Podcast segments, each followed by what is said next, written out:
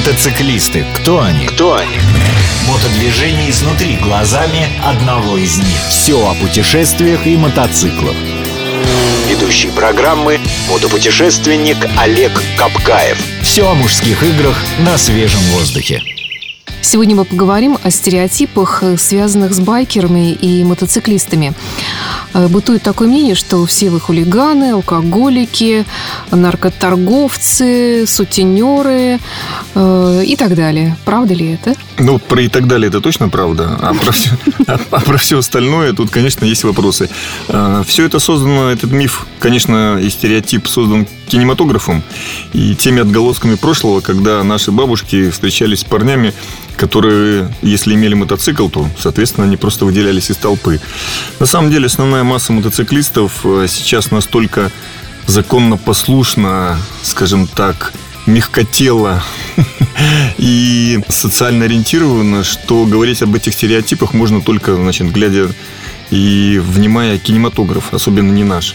Потому что мотоциклист, который, скажем так, имеет номер на мотоцикле, водительские права, паспорт, помогает э, детям и там имеет семью, ну какой он может быть там хулиган, бандит и там тунеядец?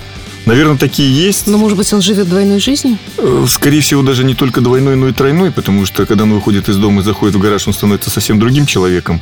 А каким? В, а в мотоциклетной тусовке уже и третьим человеком. Ну, как каким? Совсем другим, когда его не пилит жена, когда его не тянут за штаны дети, когда он может себе позволить хотя бы внутри быть тем, кем он хотел. А внутри же он себя чувствует именно тем стереотипом, которые про него говорят. Хотя вот эти стереотипы даже сейчас ведущие клубы, которые считаются, скажем так, вне закона, в Германии собрались и решают свои вопросы с государством, с правительством, потому что отменили их символику, они решают свои вопросы с помощью Конституционного суда это те байкеры, которые считаются, скажем так... Которые банди... решают обычно вопросы да, с помощью костей которые, и цепей. Да, которые ОПГ, как бы ОПГ. Угу. Поэтому сейчас это все настолько не актуально. Наверное, где-нибудь в каких-то там, ну, я не знаю, я даже не могу сказать. То есть точно не в Америке, а в каких-нибудь там Зимбабвах еще что-нибудь. Есть группировки, которые, наверное, ездят на мотоциклах, только поэтому они преступники.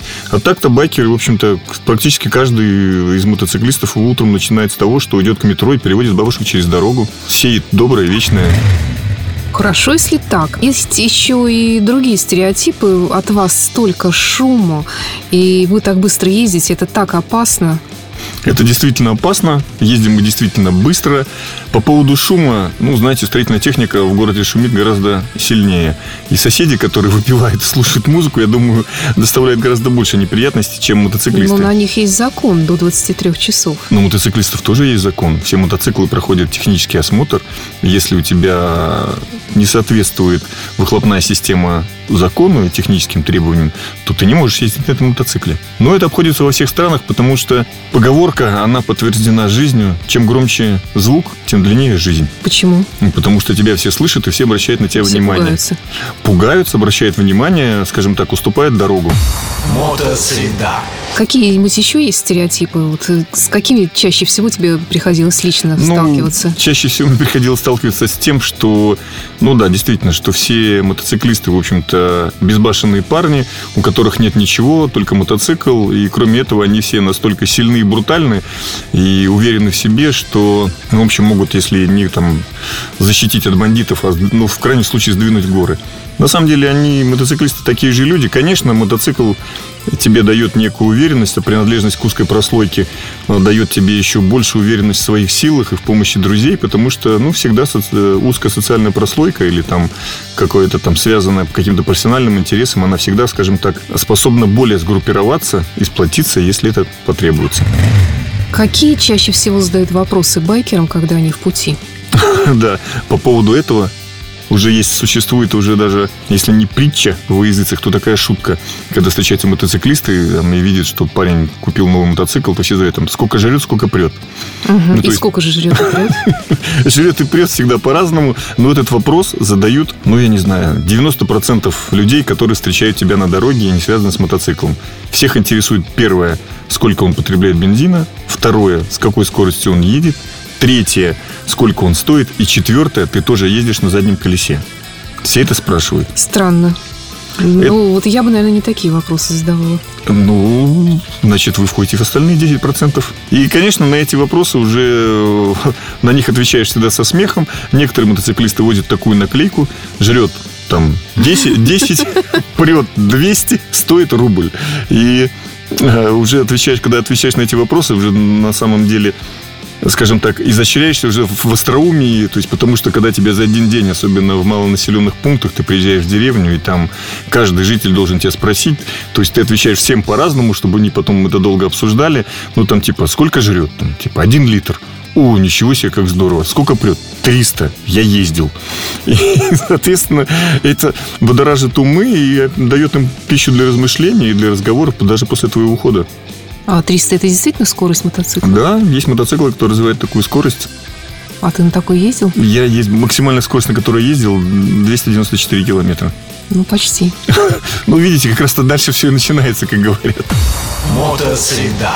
Есть еще стереотип, что все байкеры, мотоциклисты обязательно должны слушать тяжелый рок. Но сколько раз я э, видела мотоциклистов, которые слушают русский шансон. Это было ужасно. Да, это именно так. А я на эту тему шучу, что в тайне все байкеры в гараже слушают Филиппа Киркорова. Потому что действительно, ну, основная все-таки масса, конечно, слушает, э, в общем-то, роковую музыку, там, что русскую, что не русскую. Но очень много мотоциклистов, особенно на больших красивых мотоциклах, которые с музыкой, когда оказываются на публике, включают либо шансон. Я думаю, что это добавляет им брутальности и значимости ну, среди окружающих, потому что, ну, слушайте, самое популяр... одно из самых популярных радио у нас и музыка шансон в нашей стране. А второе, это музыка ближе к народу. И ты хочешь сказать, что ты, когда покидаешь стены радио Imagine, в тайне слушаешь Филиппа? Нет. Я вообще музыку слушаю, скажем так, специально, чтобы слушать, а вот так, как для фона дома радио и телевизор у меня не работает, в машине новостное радио и, соответственно, радио Imagine. А все остальное, ну, не знаю. Я музыку слушаю, чтобы слушать музыку, а не фоном. У меня, кстати, на приемнике настроен шансон. И когда садится кто-нибудь особо такой эстетствующий, я думаю, ну, шансон там, все. Слова «ты не бойся меня, Уркагана», я сегодня пришел без ножа. Они просто, в общем-то, радуют население. Мотосреда. Бестолковые слова. Бернаут. Как раз в самом названии, в самом слове лежит его суть. Берн – это сжигать. Сжигание резины, так называют это упражнение среди стритфайтеров, среди мотоциклистов. Называется бернаут. Мотосреда. Модельный ряд. Сегодня у нас мотоцикл КТМ Дюк. Как раз этот мотоцикл легко узнать по окраске. Как правило, все эти мотоциклы, они оранжевого цвета. Ну, в крайнем случае, у них оранжевая рама. И поэтому в глаза он бросается и сразу узнается. А КТМ Дюк пережил уже три реинкарнации, выпускается с 96 -го года. Это мотоцикл, который предназначен для езды по городу. Он предназначен как для езды по городу, так и для того, чтобы передвигаться, скажем так, агрессивно. Это некий стритфайтер, но на подвеске практически эндурного мотоцикла с большими ходами. А, выпускается в нескольких вариациях. Есть мотард, который двигается по городу, есть супермото при замене колес, который тоже передвигается в агрессивном стиле по городу. А, мотоцикл новый, мотоцикл очень активный с точки зрения передвижения. Сейчас очень популярен версия 690. Это одна из последних версий, которая выпускается с 2012 года. И ее очень полюбили наши, скажем так, городские хулиганы, которые ездят в основном по городу быстро и агрессивно. Потребление топлива небольшое, порядка 5 литров, но зато скорость на нем можно развить, ну, скажем так, практически по 200 км в час. При этом этот мотоцикл достаточно сложен в эксплуатации, потому что ремонтопригодность его низка, и запчасти на него дорогие переводится название КТМ как «Клуб трудолюбивых механиков». Мотоцикл тюнингуется, как правило, для агрессивной езды по городу и для быстрого перемещения в пространстве. То есть всевозможные украшательства а, в тюнинге этого мотоцикла не используются. Запчасти есть, запчасти дорогие, потребности в этих запчастях, наверное, есть тогда, когда ты ездишь уж излишне агрессивно и не следишь за мотоциклом. В качестве первого мотоцикла такой мотоцикл я, конечно, бы не стал рекомендовать, потому что Мотоцикл быстрый, очень э, у него агрессивная реакция на ручку газа, и при этом мощность мотора позволяет, в общем-то, на нем вытворять э, такие штуки, с которыми новичок просто не справится. Мотоцикл угоняемый, потому что, как правило, в городе его оставляют, перемещается по городу, оставляют где попало. Люди, не понимая, что за мотоцикл, пытаются на нем прокатиться, но уезжают, как правило, недалеко гонщики на этом мотоцикле, и он быстро возвращается к хозяину.